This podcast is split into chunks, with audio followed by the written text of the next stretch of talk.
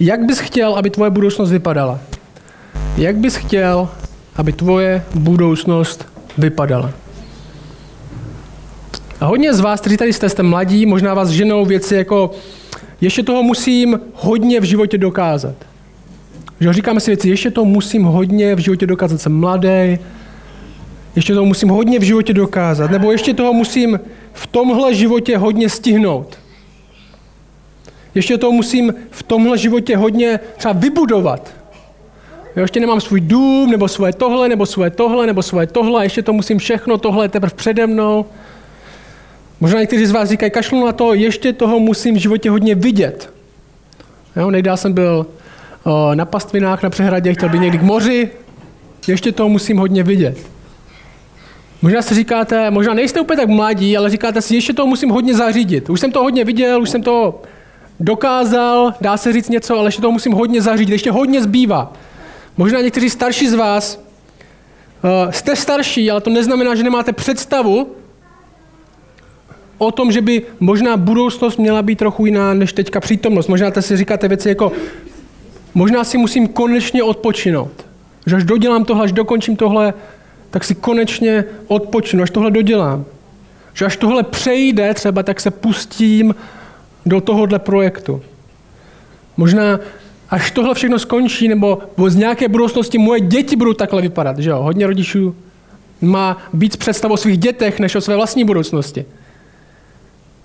Budu dělat to, co já chci, budu takhle vypadat.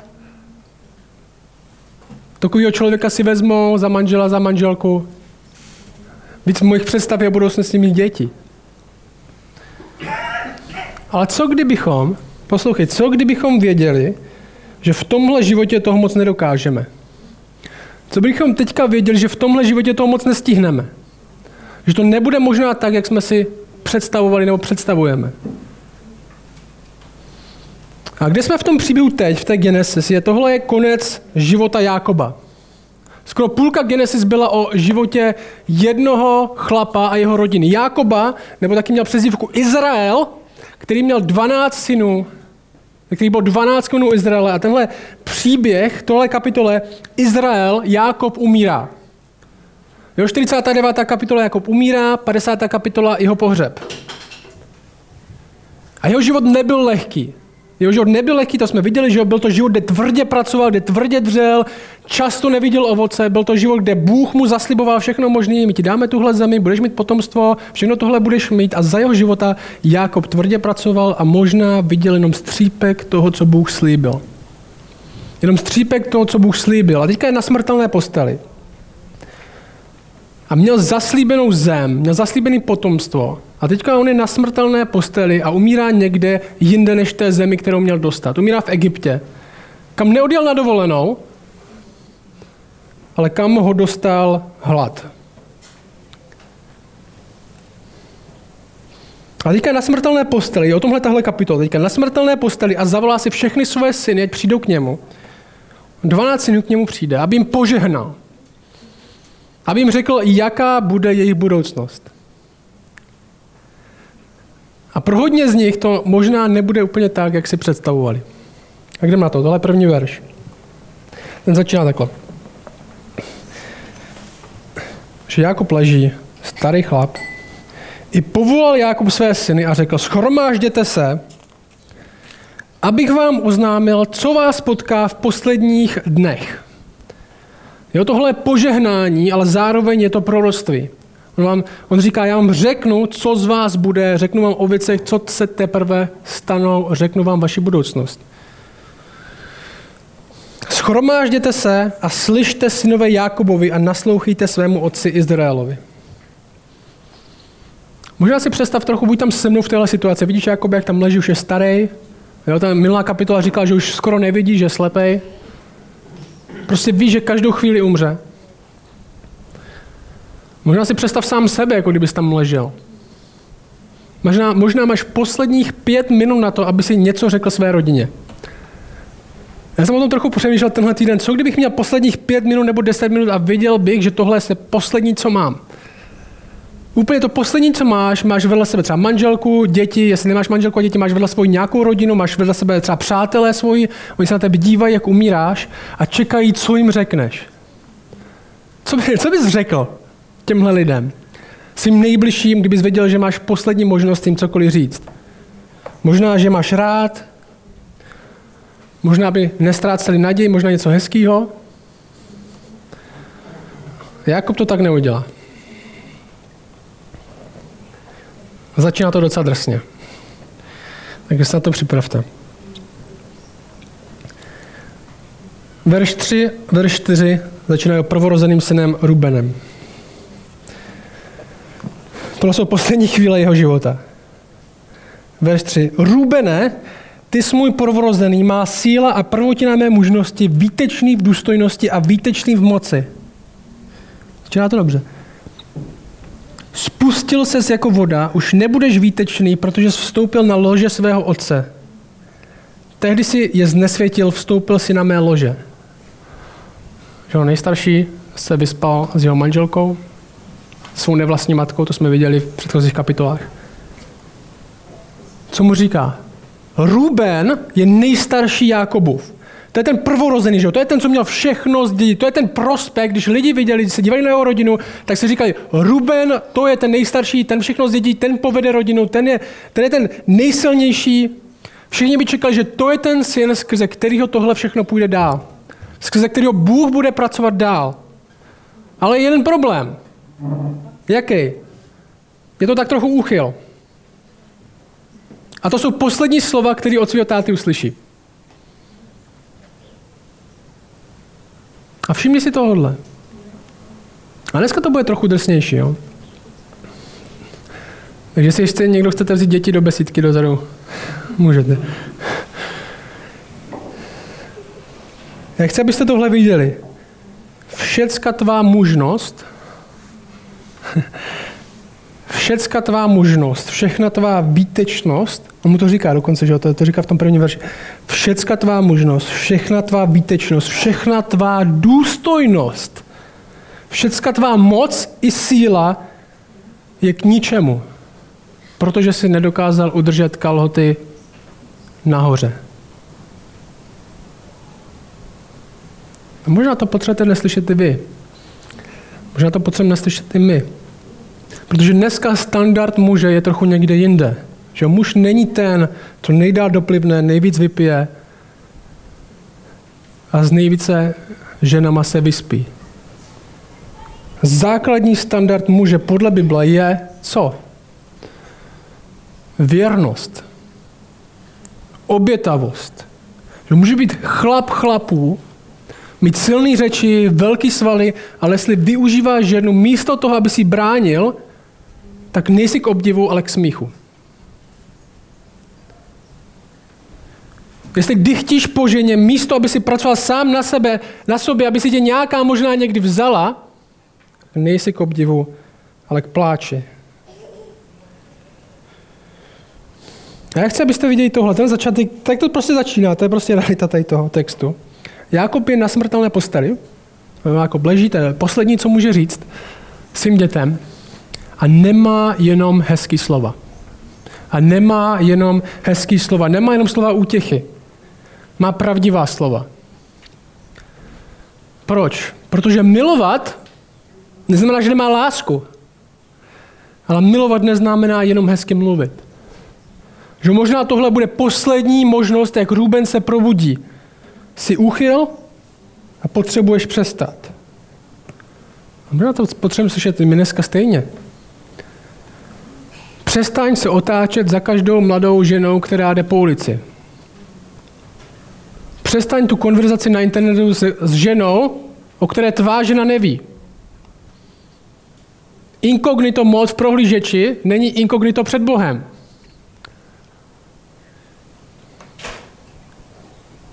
Přestaň.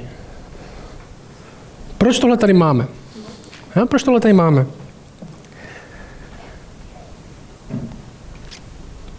Proč první tři synové to celkem schytají? Bude to poslední, co uslyší. Proč?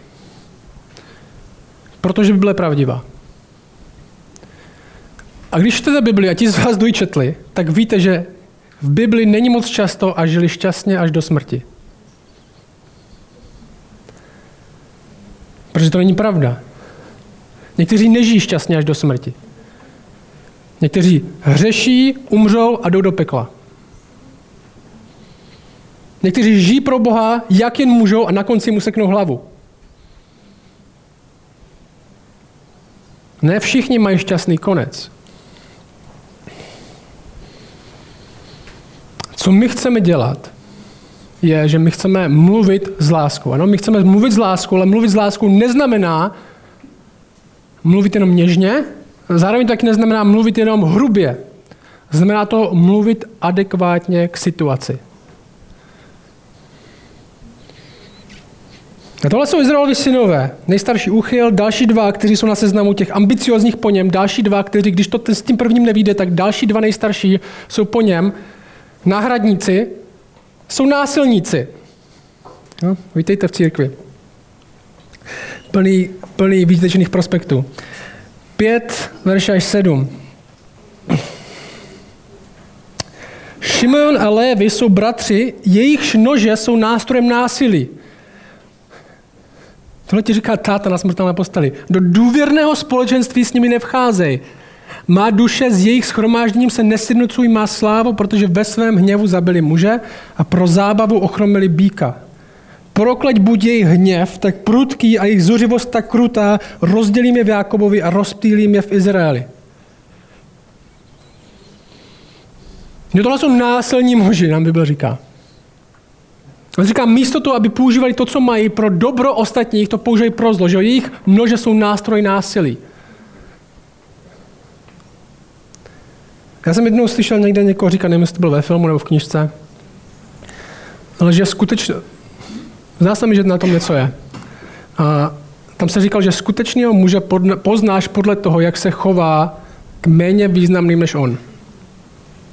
Jak se chová k méně významným než on slabším než on. Jak připadá Šimon a Lévy tady, jsou takový ti klasičtí idioti, chlapi, co šikanují další děti ve škole. Připomíná takový typ člověka. Násilní lidi, že jo, vyhledávají násilí. Dávají průchod hněvu. Dokonce týrají zvířata, říká tenhle text. Ochromit býka znamená mu podříznout šlachy a dívat se, jak nemůže chodit a smát se tomu. To je ten text, co ten text říká, to oni dělají. Podříznout mu šlachy, no, dívat se, jak nemůže chodit, jak je v bolestech a smát se tomu. Pro zábavu, ten text říká.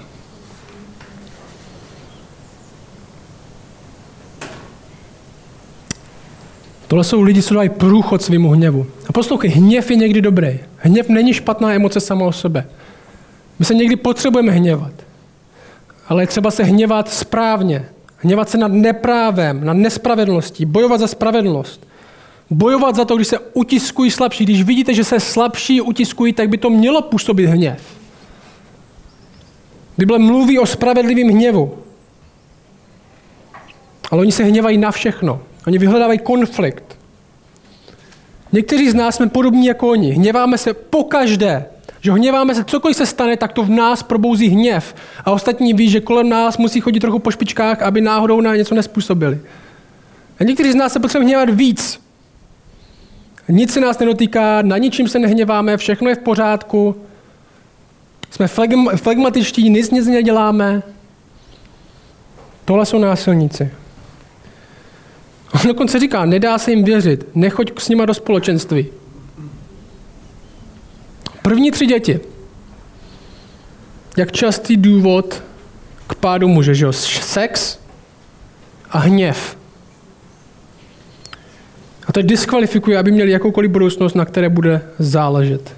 A tak se to i naplnilo. Šimeon, jeho území nakonec bylo absorbováno Judou, jeho mladším bratrem, Leviti, že jo, my víme, že byli kněží, kteří byli rozprostřeni, neměli své vlastní území, byli rozprostřeni, Bible říká, po 48 městech v Izraeli a nikdy neměli, nikdy neměli svůj dům, svůj domov. Nikdy ve skutečnosti doma.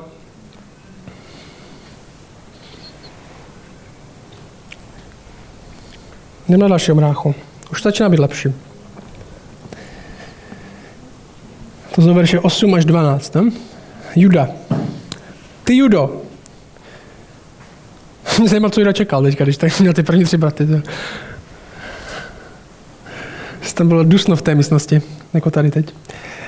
Ty Judo, Tvoji bratři ti budou vzdávat chválu, tvá ruka bude naší tvých nepřátel. Budou se ti klanět synové tvého otce, jsi lví mládě, Judo. Z kořistě si vyrostl můj synu, schoulil ses, ulehl jako lev, či jako lvice, kdo, tě, kdo ho přinutí povstat. Neodstoupí žezlo od Judy ani palcát od jeho nohou, dokud nepřijde ten, kterému patří a jehož budou poslouchat národy. Přivazuje k vinnému keři své oslátko, k vybranému vínu mládě své oslice. V víně pere svůj oděv, v krvi hroznou své roucho. Oči temnější než víno a zuby bělejší než mléko. Juda a Josef dostanou nejdelší příspěvek od Jákoba a taky ten nejvíc pozitivní.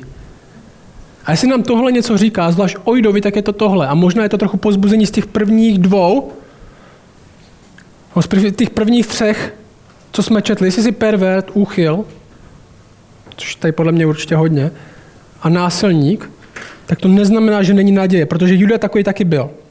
Že my jsme viděli Judu, jak spí se svou snachou, protože si v jeho obraně si myslel, že to je prostitutka. My jsme viděli, že Juda takový takový byl. Ale změnil se. Byl marný otec, už není, bere odpovědnost. Byl chlípník jako Ruben, ale změnil se, vzal na sebe odpovědnost, vedl další. K tomu, co se o něm říká dál, v tomhle se ještě dostaneme, jo? za chvilku. Pokračujeme v těch synech. Zabulon se usídlí u mořského pobřeží, bude u přístavu lodí a jeho, boku, jeho bok bude k Sidonu. Jo? Budeš bydlet nějak. Isachar je kosnatý osel, který leží mezi dvěma břemeny. Poslouchej, Isachar je kosnatý osel, který leží mezi dvěmi břemeny. Když viděl, jak dobré je odpočinutí, jak nádherná je země, sklonil záda, aby nosil náklad a dal se zotročit vnuceným pracím. Co říká Jákob je tohle? Ty jsi, ty jsi velký, silný a línej. No, to je nejhorší kombinace. Trochu mi to připomíná, kolik je chlapů v církvi, kteří by mohli něco dělat, a místo toho si najdou společenství, kde jim radši nikdo nebude kecat do života, kdy po něm, že jenom dělají to, co jim řeknou, nikdy nic nevybudou sami, nikdy nic nezorganizují, jenom když někdo něco zorganizuje a jim se to nelíbí, tak mu to řeknou, že to udělal blbě.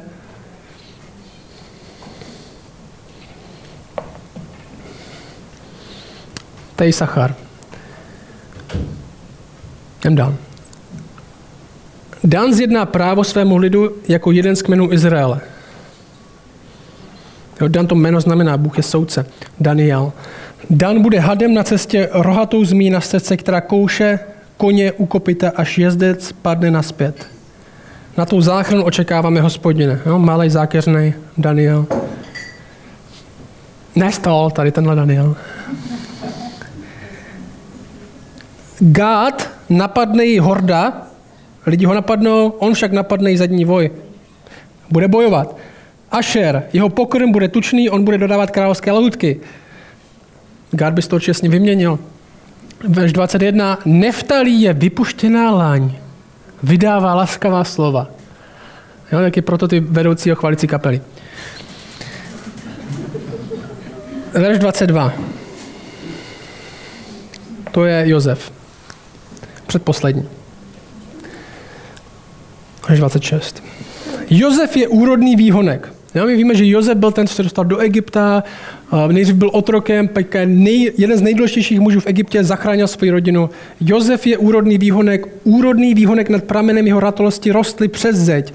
Střelci ho provokovali, stříleli a zanevřeli na něho, ale jeho luk zůstal pevný a jeho paže byly obratné od mocného Jákobova, odkud je pastýř kámen Izraele od Boha tvého Otce, který ti pomáhá a všemohoucího, který ti požehná požehnáními nebe z hůry, požehnáními hlubiny ležící dole, požehnáními, požehnáními prsů a lůna, požehnání tvého Otce převládla nad požehnáním hora až k hranicím pahorků věčných. Kež spočnou na Josefově hlavě a na temenu Nazíra mezi jeho bratry. Co mu říká, Josef je úspěšný, Josefovi se bude dařit ve všem, co bude dělat, ale to ne, nebude znamenat, že nebude mít nepřátele. Že on se snaží, ale střelci ho provokovali, stříleli na něho, zanevřeli na něho ostatní lidi.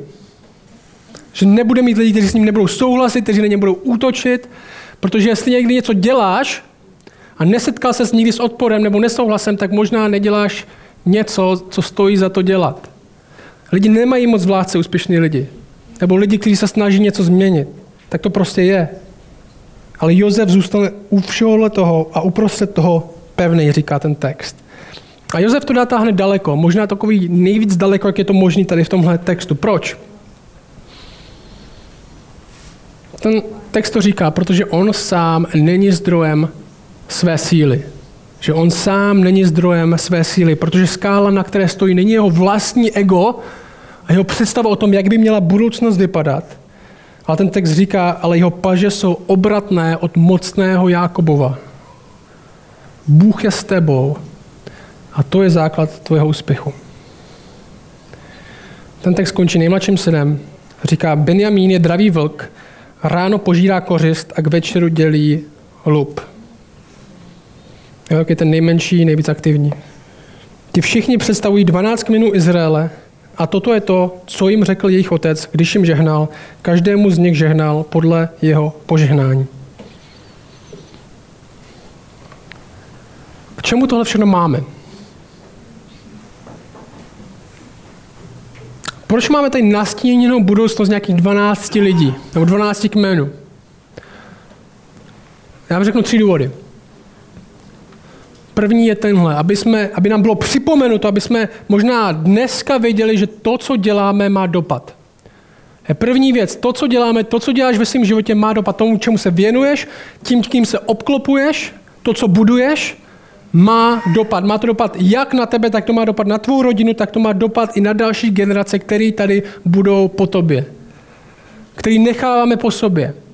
A je to jak pro nás jako jednotlivce, jak vedeme svou rodinu, jak vedeme své přátelé, jak vedeme své děti, tak je to pro nás a je jako pro církev. Jak budujeme tohle společenství, na čem ho budujeme. Z jaký hodnoty jsme připraveni bojovat. Za jaký hodnoty nejsme připraveni bojovat, protože nejsou tak důležitý. Skrze tohle se další lidi, kteří nikdy neslyšeli o křesťanství, učí, co je to křesťanství. To je fakt velká odpovědnost. To, čeho jsi součástí, čemu dáváš čas a smysl.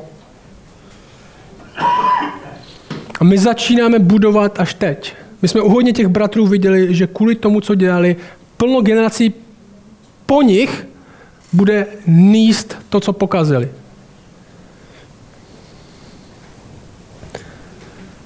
A naše taková falešná představa je tahle. Jedna lež, kterou si říkáme často, je tahle. A začnu zítra. A říkáme si to u všeho možného. Začnu dělat něco, co má, začnu se modlit zítra, začnu tu číst Bibli číst zítra, začnu se starat o další lidi zítra. Moje budoucí já, že se o to postará dneska, dneska se ještě musím odpočinout. Začnu bojovat proti tomu hříchu zítra. A dnes. Už teď to má dopad. Další věc, co to pro nás znamená, je tahle. Druhá. Našim snům a možná tohle bychom měli slyšet ještě důrazněji, našim snům nepřikládáme velkou váhu. Našim snům nepřikládáme velkou váhu. A já vím, že dneska je to plný prostě motivačních toho, uh, motivačních plagátů o tom, jak by se měl starat o svoje sny, jak bys měl dát svoje všechno a zbavit se všech negativních vlivů na tvůj život a hlavně, abys dosáhl tvýho snu. My našim snům nepřikládáme velkou váhu. V našem naší společnosti, v našem světě, jak tady v tomhle městě, tak v téhle republice, tak celkově v 21. století je velká modla úspěchu. Velká modla úspěchu. Musím to hodně dokázat, hodně stihnout, hodně vidět, abych si pak mohl hodně odpočinout. Hodně dokázat, hodně vidět, hodně stihnout, hodně odpočinout. To je v naší společnosti tohle je recept na vynikající život. A my máme představy své budoucnosti, kde tohle všechno bude. Možná už jsme starší a trochu rezignujeme na některé ty věci, ale pořád se držíme některých. Hodně plánujeme a jsme hodně nervózní z toho, jak to ve skutečnosti bude, jestli to nedopadne tak, jak jsem si namaloval. My lpíme na naší představě budoucnosti až moc. Já chci, abyste to slyšel dnes. My lpíme na své představě budoucnosti až moc. Někteří z vás ji máte hodně konkrétní, někteří ne.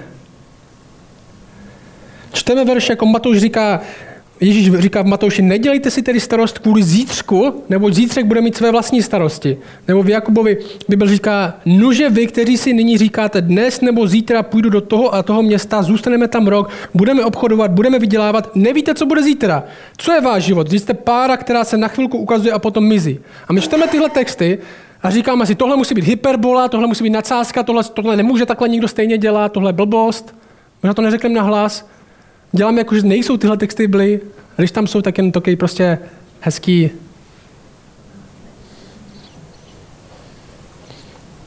Říkáme, že to Bible musí přehánět, že nejde takhle žít, ale realita je, že my spíš takhle nechceme žít.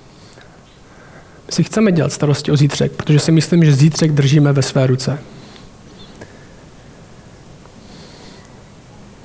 Já vám řeknu, co chceme ve skutečnosti dělat. My chceme rozumět tomu, co znamená žít pro Boha, ne pro naši představu budoucnosti. My chceme rozumět tomu, co znamená žít pro Boha, ne pro naši představu budoucnosti. Poslouchej, chceš. Chceš nebo ne?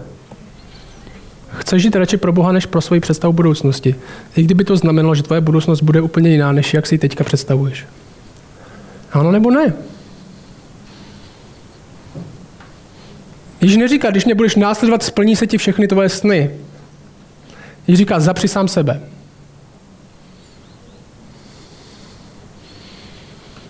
Jde k třetímu bodu. Naše budoucnost nejsme my.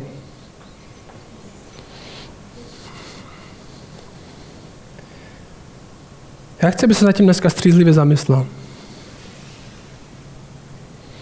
Naše budoucnost nejsme my. To, co vidíme v Biblii následující, biblická odpověď není v modle nějakého našeho úspěchu, ale zároveň to taky není v rezignaci úplně na sny nebo dobrou budoucnost. A chci, abys to viděl.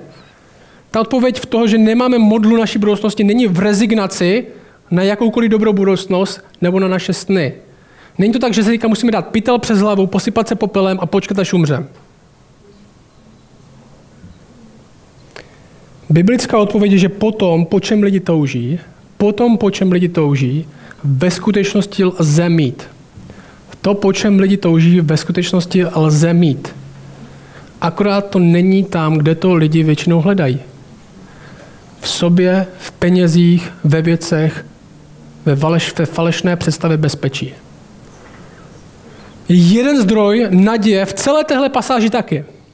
A nejsou to lidi. Nejsou to dokonce ty lidi, o kterých je řečeno nejvíc pozitivního. Ale co to je? Mocný Jákobův říká, ty jsi Josefe úspěšný pro tohle. Ty, Judo, dobře, dobře to děláš, jo, změnil ses, budou ti sloužit bratři, ale naděje není v tobě. Přichází někdo, komu ve skutečnosti všechno patří. Kdo je pastýř, komu se budou klanět národy.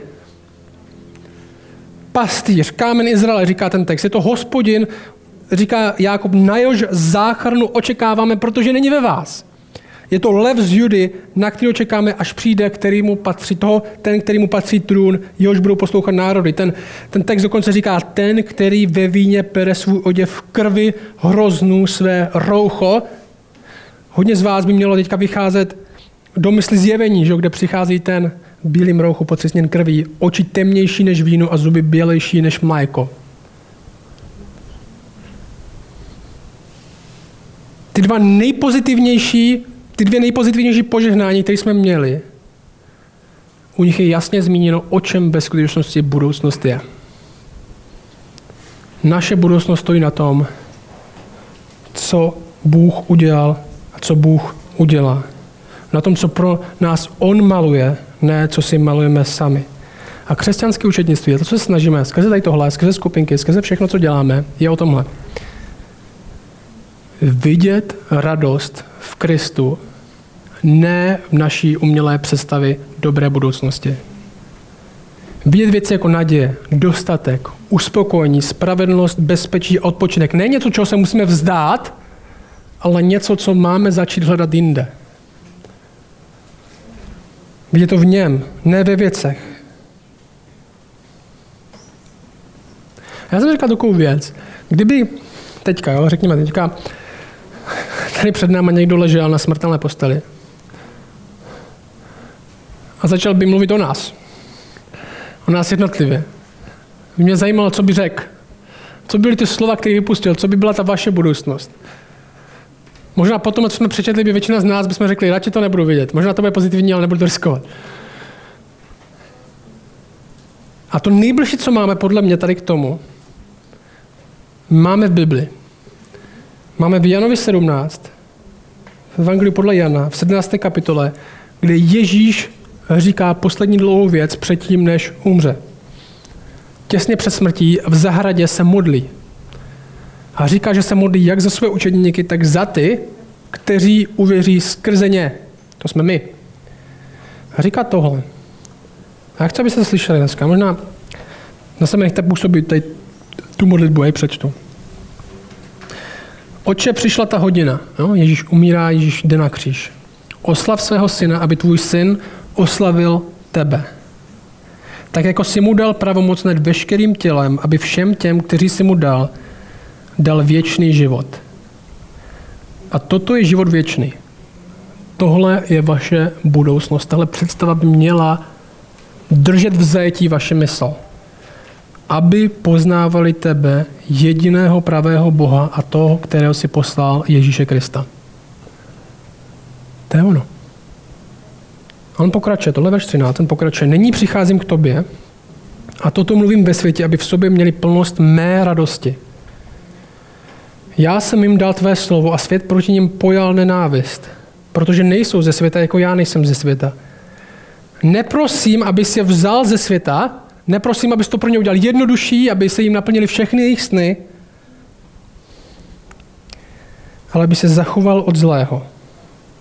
Nejsou ze světa, tak jako já nejsem ze světa. Po světě v pravdě. Tvé slovo je pravda. Jako jsi mne poslal na svět, i já jsem poslal je na svět. A sám sebe za ně posvěcuji, aby i oni byli v pravdě posvěceni. A Jika říká, já neprosím jenom za ně, neprosím jen ty, co tady sleží vedle mě a spí, ale i za ty, kteří budou skrze jejich slovo věřit ve mne. Aby všichni byli jedno jako ty, oče, ve mně a já v tobě. Aby i oni v nás byli jedno, aby svět věřil, že jsi mne poslal ty. Slávu, kterou jsi mi dal, jsem dal jim, aby byli jedno, jako my jsme jedno. Já v nich a ty ve mně, aby byli přivedeni k dokonalé jednotě, aby svět poznával, že jsi mne poslal ty a že je miluješ tak, jako miluješ mne. Otče, chci, aby i ti, které jsi mi dal, byli se mnou tam, kde jsem já, aby viděli mou slávu, kterou jsi mi dal, nebo jsi mne miloval před založením světa. Spravedlivý oče světě nepoznal, ale já jsem tě poznal, i ti to poznali, že jsi mě poslal, dál jsem jim poznat tvé jméno a dám poznat, aby láska, kterou jsi mě miloval, byla v nich a já, abych byl v nich.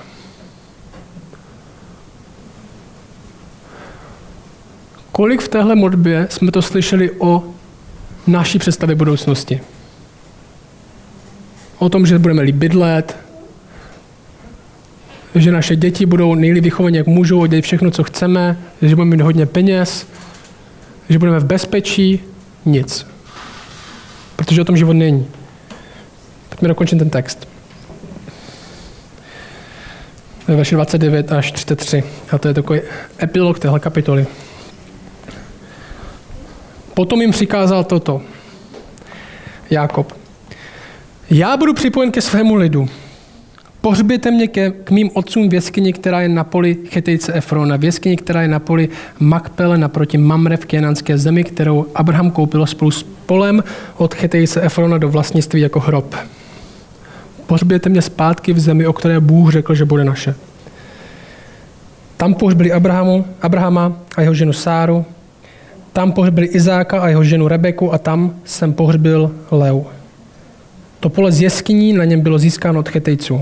Když Jákob dokončil příkazy svým synům, vtáhl nohy do postele, skonal a byl připojen ke svému lidu. Poslední věc, kterou udělejte, je vraťte mě na místo, který Bůh zaslíbil, že bude naše a kde máme být. Já jsem si říkal jednu věc, když jsem začínal psát tohle kázání, tak jedna věc očividná, proč jim to tady všechno Jakob říká? Jo. Proč jim to tady Jakob říká jim specificky? A může to být z toho, jak někteří liberální vykladači říkají, tohle všechno je mýtus, je to napsané zpětně, aby to sedělo na budoucnosti k 12 kmenů, což sedí, potom, co zase přijdou zpátky do své země, nebo jim to opravdu říká Jákob. A říká to svým 12 synům. O tom, co se stane v budoucnosti. A nic v jejich budoucnosti, nic v tom, co řekl, není v Egyptě tam, kde jsou. Všechno je to o tom, kde budou, jak to Bůh zaslíbil. Není to tam, kde jsou teď, ale říká jim v podstatě následující. Co má vaše srdce a kde stojí vaše nohy. A někdo to potřebuje slyšet důraznějc a někdo potřebuje víc říct, aby se k tomu upnul. Vaše srdce mají zaslíbení od Boha. Ne tohle místo, kde jsi teď. A to stejný platí pro tebe. Možná tvoje srdce touží po všem možným.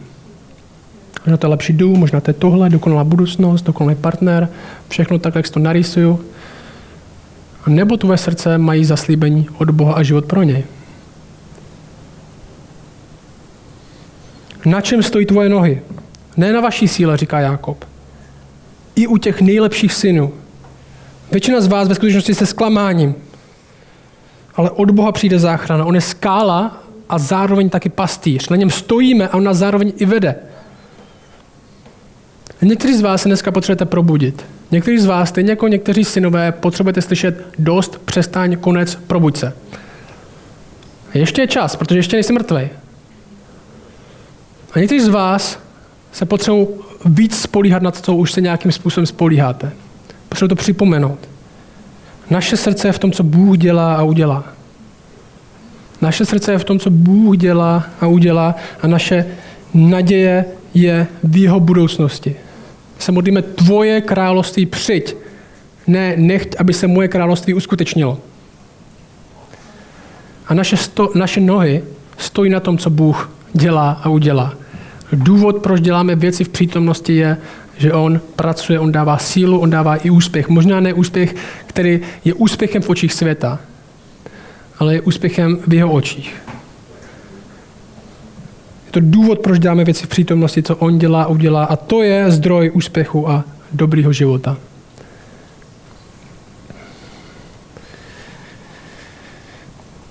Oče, díky za tyhle texty, které pro některý z nás můžou být probuzením, pro některý z nás napomenutím, pro některý z nás pozbuzením, víc spolíhat na to, na co už do nějaké míry spolíháme. A tě prosím, aby duch svatý nespracoval. Možná lidi, kteří byli něčím zaskočeni, něčím uraženi, abys to použil pro to, aby činili pokání, aby si stěžovali. Prosím tě, za lidi, kteří to potřebovali víc jako pozbuzení, aby se skrze tohle pozbudil víc spolíhat na tebe. Aby se nám ukazoval, čemu ve skutečnosti naše srdce patří. Aby se nás bavil modly nějakého vymyšleného úspěchu, co nám říká svět, že bychom měli mít, aby jsme skutečný úspěch viděli v tom, že jdeme za tebou, ať to znamená, co to znamená, i když to bude znamenat, že budeme zapírat sami sebe a odkládat naší vymyšlenou budoucnost. Vím, že to je těžký, vím, že to je těžký pro mě, ale víme, že ty tohle můžeš v nás udělat. Aby jsme víc mysleli na to, co je v nebesích, ne na to, co je na zemi. Aby ty byl naše motivace pro všechno, co děláme nejen v neděli, nejen na skupince, pro všechno, co děláme. Amen.